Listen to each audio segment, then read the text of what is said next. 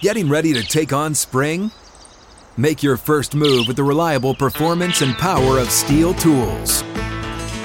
From hedge trimmers and mowers to string trimmers and more, right now save $30 on the American made STIHL FS56 RCE trimmer.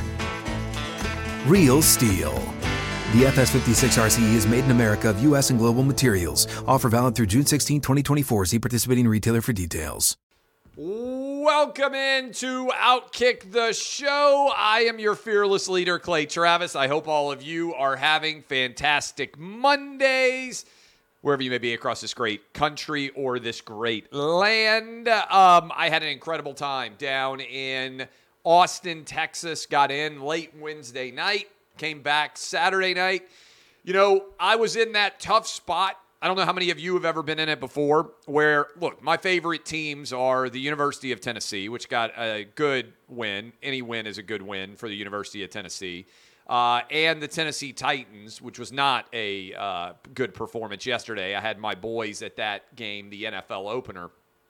But when I left the Alabama Texas game, which I'm going to get into in a moment, fabulous time, fabulous experience uh, down in Austin. Uh, when I left that stadium, I you know got back to the hotel, picked up my bags, went to the airport. I had timed it out where I felt pretty good about being able to watch games from the airport bar, as I'm sure many of you have done before. But Tennessee Pitt ran long, and it not only ran long, it ran long in that way where when you're getting onto, you know, you can watch on your phone now. We've got all sorts of technology but there's that time frame where you can't get on the Wi-Fi yet because the Wi-Fi doesn't start working on a Southwest Airlines flight until you get to you know X ceiling height or whatever uh, altitude, and so the game went to overtime right as we're going down the runway. So there's about a 10 minute period where, first of all, I had to rely on whether the Wi Fi was going to work at all or not. But I knew the game was going to overtime. Pitt had scored that touchdown, and you're sort of in an information black hole. Can't get text messages, can't check any you know score tracker, app tracker, can't watch the game itself. So that is an awful feeling if you're a big fan of a team. I managed to time it right where my team was in overtime, where I was in that nether region where you can neither get the Wi Fi, you can't use your phone, you have no idea what's actually going on. And then finally, uh, the, uh, the, the, the thing comes back on, Wi Fi clicks in, and I'm just in time to see that Tennessee has scored in overtime. I was able to see the stop. So at least I had that win to get me through what was a disaster with the Titans. Congrats to the Giants. I'll talk about that game here in a moment. But the big stories coming out of the weekend. I would say the three biggest stories, if you combine NFL and college football, were one Marshall upsetting Notre Dame, which we're going to talk about. Two, Texas A&M losing to App State. And I would say the third biggest story of the weekend in college football or the NFL was the Cowboys getting dominated by the Bucs and Dak Prescott injuring his thumb such that he will be out for multiple weeks now in what was a disastrous debut for the Dallas Cowboy 2022 season. We're going to talk about all those. Let's start, however, with the game that I attended in person Alabama, Texas. What did we learn from this game? Phenomenal battle put forward by Texas. If I had told you that Quinn Ewers was going to get knocked out of the game, that he was going to be replaced by the end of the first quarter, that Texas was only going to score 19 points, would you have thought that this game was going to be remotely close? Or would all of you have joined me and taken Alabama to win something like 45 to 19, maybe even 52 to 19, if you had been aware of what was going to go on? Yet, Texas fought, I thought, outplayed Alabama for the vast majority of the game until Alabama basically gave up on running the football put Bryce Young in the shotgun, spread out the field, and let their receivers go to work uh, without any major uh, hindrance. They finally started to get a little bit of rhythm going. But even with that occurring, Alabama still, I think, would have lost this game if we had had the sack made on the perfectly timed blitz on Alabama's final drive. Instead, Bryce Young made a whale of a play, ducked underneath that Longhorn defender, scrambled for 20 some odd yards, set up what was, in theory, a chip shot field goal. Now, if you're Texas, the question is are they back? If they can put forward the same sort of effort going forward, then yes, I think you have to be very comfortable with where the program is in year two of Steve Sarkisian. My belief, and I've told you guys this for years, is that you can tell in college football whether you've got the right coach or not in year two. Year two is when there is progress. Year one, you might get a victory you don't anticipate. Year two is when the leap is made. I'll give you a stat. Every SEC football coach that has won a championship, won a conference championship, has had at least nine wins by year two. In other words, so far there's no example of a long build. Probably Bobby Petrino at Arkansas was the closest example to this. He never did win an SEC title, but it took him a couple of years to get Arkansas turned around. But if you look right now and say, okay, uh, is Texas back? Answer's no, no. But are they on the right track? I think the answer is yes. For Alabama, this game felt a lot like Auburn last year, where the Tide offense just couldn't get rolling. And what was similar? Jameson Williams wasn't there. How much did Jameson Williams cover up? Are the Tide receivers dynamic enough to be big time difference makers? Are the skill position players at Alabama explosive enough? Might have gotten uh, spoiled with Jaylen Waddle, with DeVonta Smith, with Julio Jones, certainly back in the day, uh, with all of the Jerry Jeudy, all of the incredible talent. We could go on and on with all of the top receiving talent that has come out of Alabama in the Saban era, particularly in the back end of that era. And so I think it's fair to ask the question is Alabama still as dynamic at the skill positions as they have been most years under Nick Saban? Based on what I saw Saturday down in Austin, the answer is no. Uh, so I think Alabama is not going to be as much head and shoulders above everybody else in the SEC as we may have anticipated. And you'll see that when I give you my current top SEC football rankings based only on games that have been played.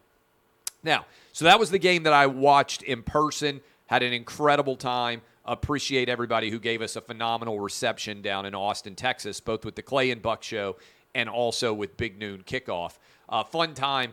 Friday night dinner before the game, uh, I was out with the Big Noon uh, kickoff crew, and we were all hanging out having dinner at the Vince Young Steakhouse. And uh, and I turned to Matt Leinart, Reggie Bush is there, Rob Stone, Urban Meyer.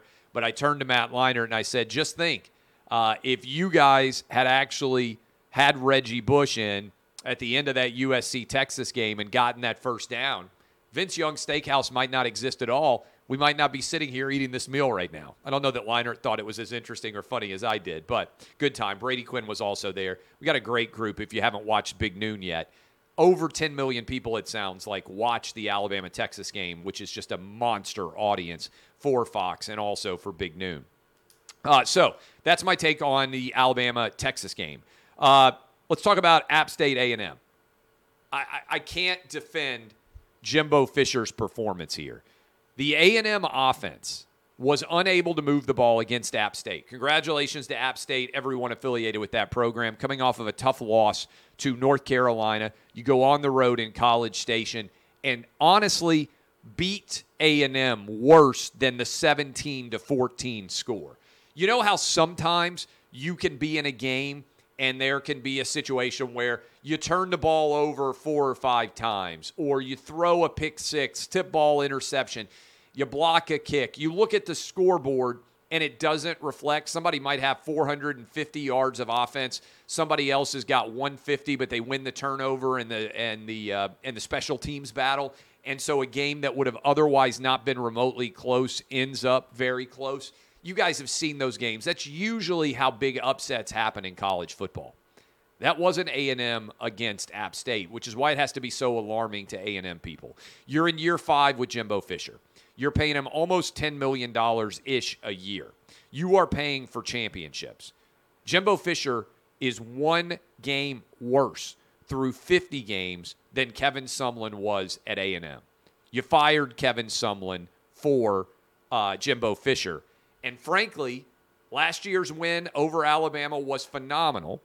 And the record in the uh, COVID season was fantastic.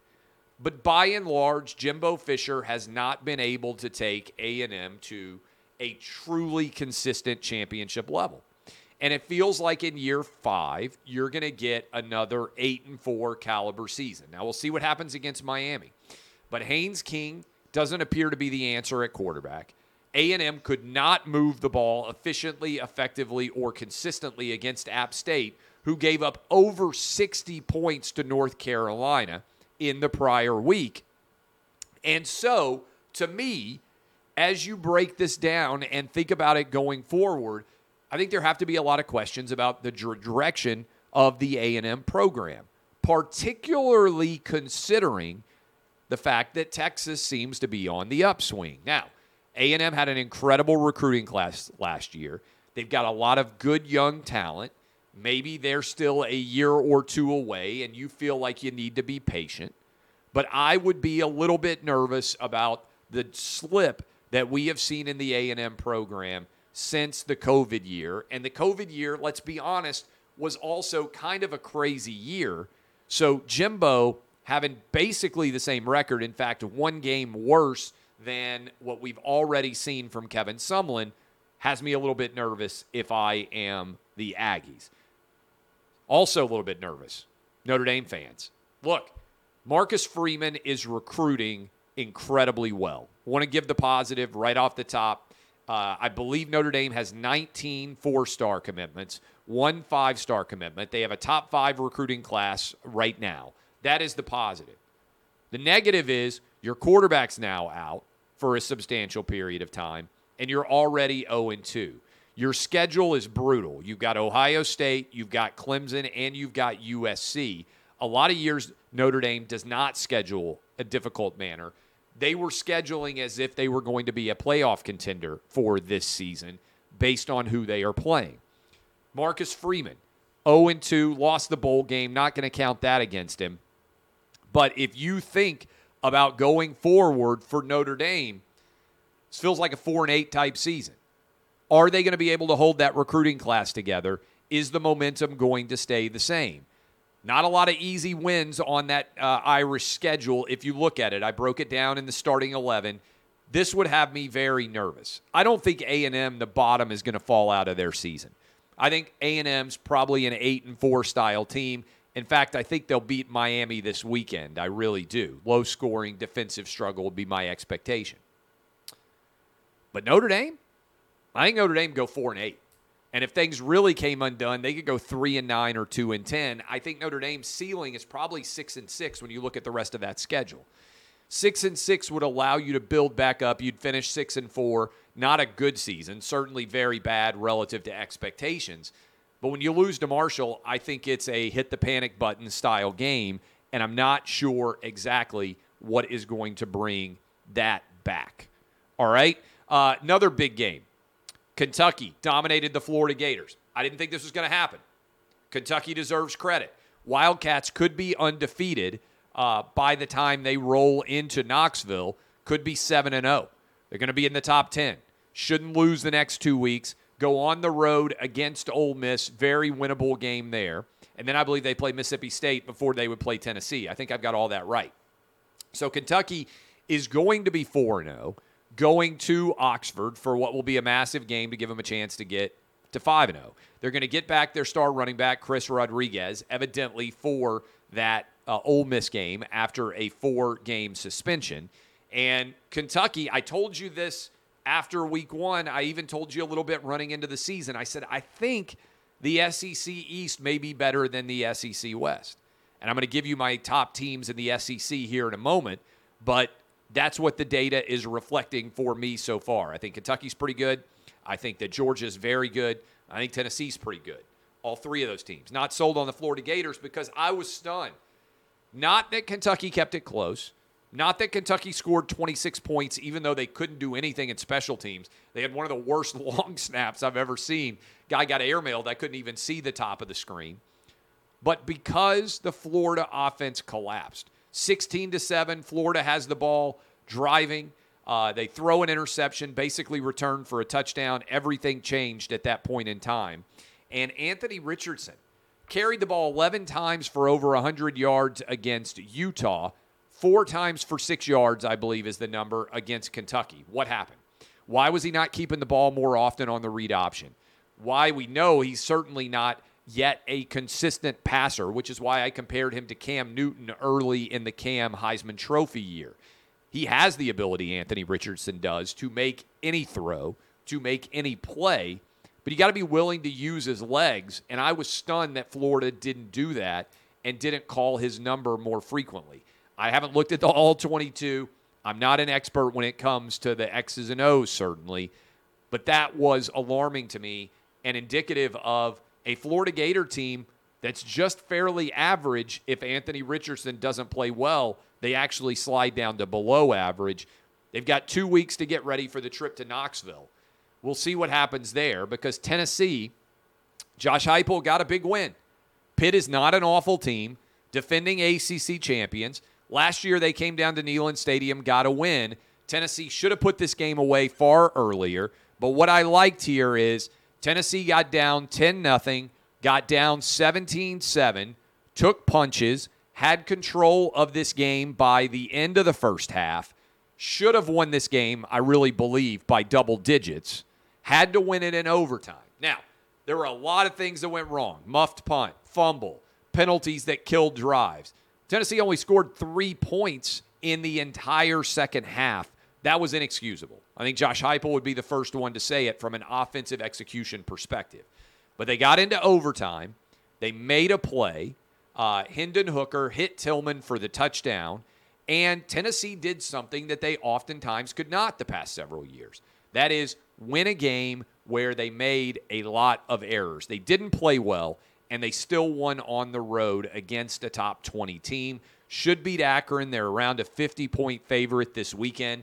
And Knoxville, Tennessee is going to be electric on September 24th when the Florida Gators roll into town.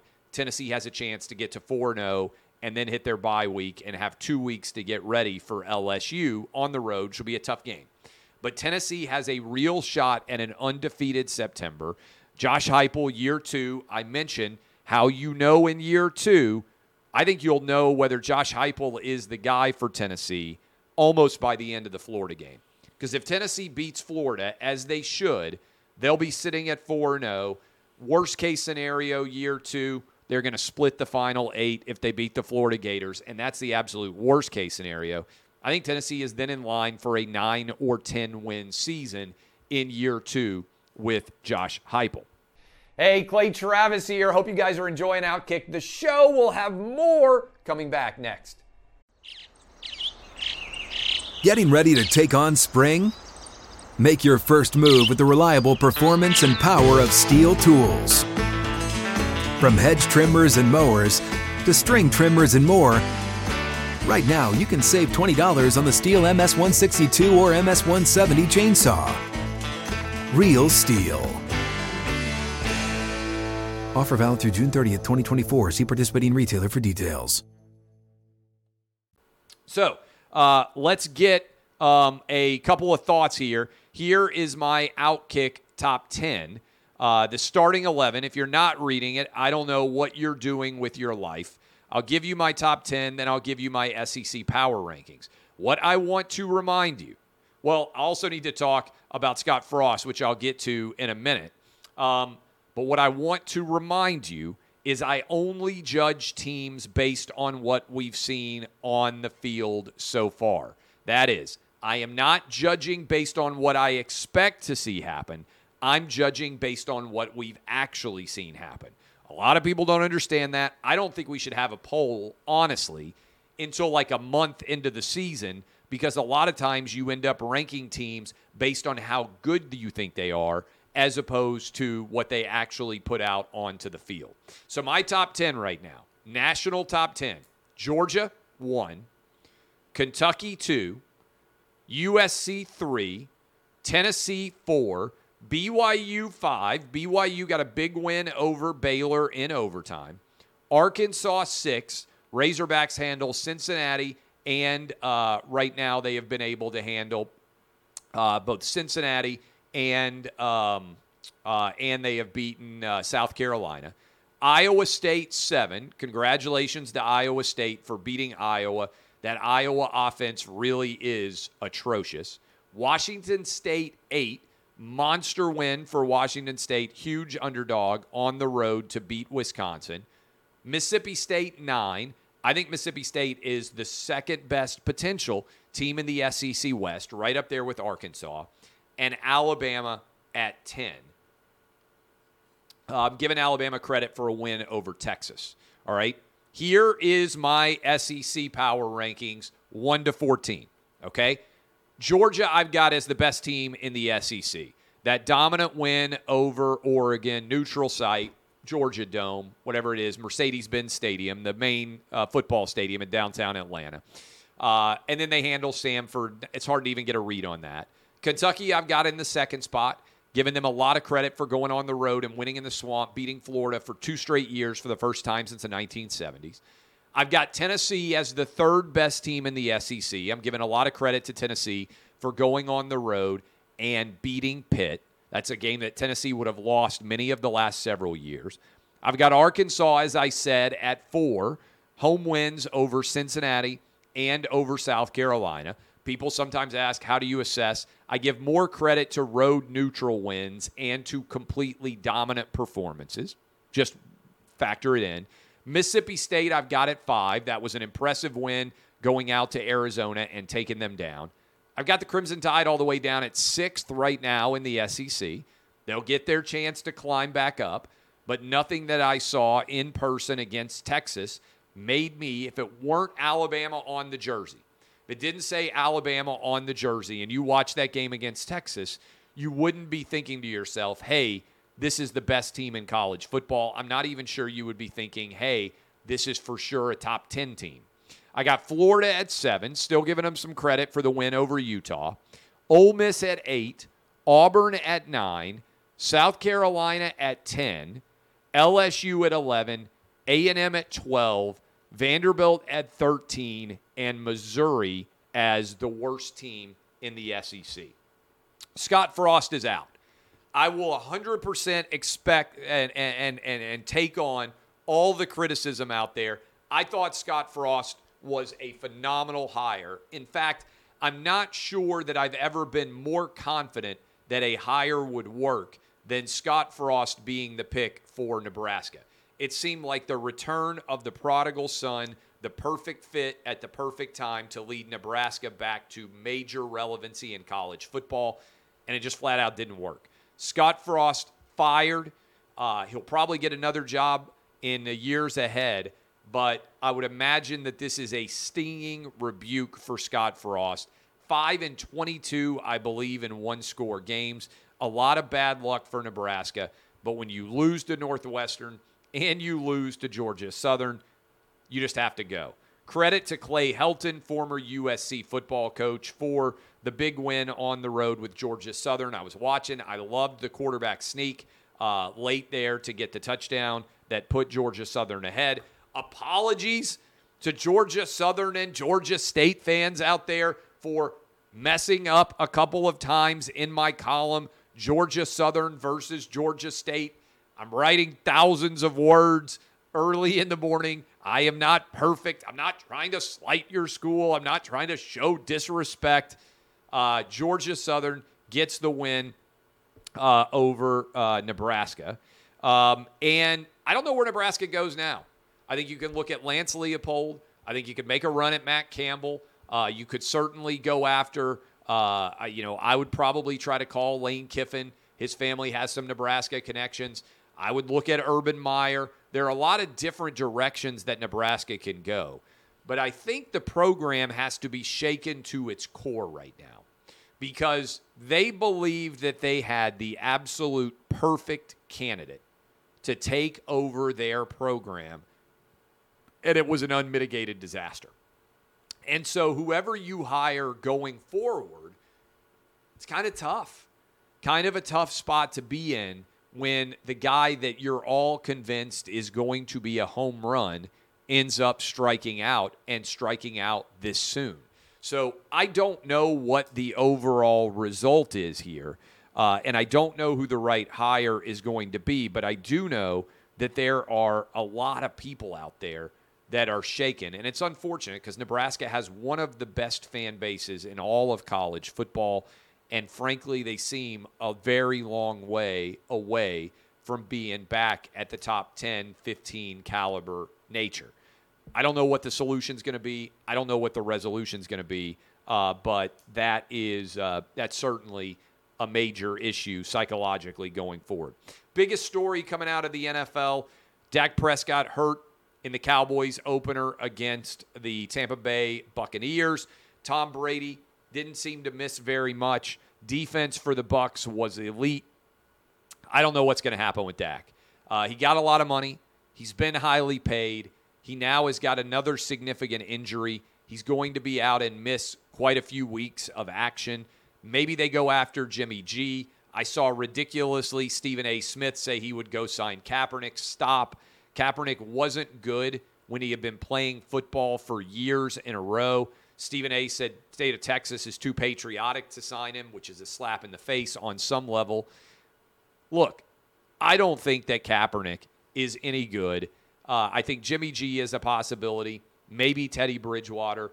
But the bigger issue for the Cowboys is they may not have much to play for by the time uh, by the time Dak comes back. Maybe the uh, maybe the NFC East is still going to be so bad, but the Eagles with Jalen Hurts and AJ Brown, that combo over 150 yards receiving for AJ Brown. Jalen Hurts looking at a different quarterback being able to throw to him. Um, I think you have to be nervous, certainly, uh, about the Giants. I'm going to talk about the Giants in a minute, getting to one and zero, uh, and then look the Washington Commanders. I mean I don't know that the NFC East is going to be the worst division in football. So if you're the Dallas Cowboys, you can't rely on nine and eight or maybe eight and nine being good enough to win your division and get you a home playoff game. Because uh, I think the NFC East is trending up a little bit. Credit to Brian Daboll. Uh, I was at this game. Titans were up 13 nothing. They could not stop the run. Saquon Barkley back looked 100% healthy, and the Titans did a very poor job of handling him. Daniel Jones still not very good. That's why it's frustrating that the Titans put themselves into position to lose this game. Fourth down conversions, unable to convert on third down. It was a microcosm of all of the failures that have plagued the Titans in tight games for years. And then you have what should be a makeable field goal and you shank it. Uh, but before that, you blow your final timeout for totally unnecessary reasons. Uh, the Titans could have gotten another seven or eight yards, theoretically, made it much more of a chip shot field goal than it already was. Instead, they settle. I know that, uh, that Randy Bullock has been very good at a field goal kicker, but I think you have to give credit to Daboll for going for the win, uh, getting the ball into Saquon Barkley's hand on the little shovel pass on the two point conversion attempt. And frankly, Titans got outplayed, they got outcoached, they got outworked, and I'm not that optimistic about what this season is going to mean uh, for the Tennessee Titans. I think Monday in Buffalo, uh, Buffalo already out to a 10 point favorite. I think it could be a brutal beatdown. Uh, Derrick Henry doesn't look like himself yet. Maybe he's going to round into form, but he looks a step slow. He took some big hits. Uh, and the third down play calling continues to be a disaster. Plus, again, the uh, the timeout situation to blow your final timeout with the clock stopped and then have the kick go awry. It's a tough watch. Uh, I'm gonna be honest with you, it really was. Um, all right, uh, Lamar Jackson turned down the final contract offer from uh, the Baltimore Ravens because he wants at least as much guaranteed money as the Cleveland Browns were willing to give Deshaun Watson. Uh, the Baltimore Ravens were not willing to do that probably means they're going to franchise tag him at the end of the year. And Lamar could be setting himself up for a Kirk Cousins like move where he bets on himself back to back years, gets big guaranteed contract dollars for two years, and then potentially pieces out and goes somewhere else. Uh, the Baltimore Ravens clearly in a tough spot. They made a big offer. They were not willing to make the kind of offer that the Cleveland Browns and Jimmy Haslam did for Deshaun Watson. And as a result, Lamar Jackson is saying, hey, I'm going to gamble on myself. Again, the best example I would point uh, to for him is what happened with Kirk Cousins. If he plays and finishes this year healthy and has a successful season, uh, then to me, uh, he is going to be setting himself up for an even bigger payday, but he's taken on the risk. Credit to him for being willing to do so. Uh, by the way, second time I've been to a Titans game in a row and had an extremely dejected walk back across uh, the uh, the bridge against the Bengals. It was because a last second field goal went through. Against the Giants, it was because a last second field goal did not go through. Titans, of course, on the wrong end of both because that's what the Titans do.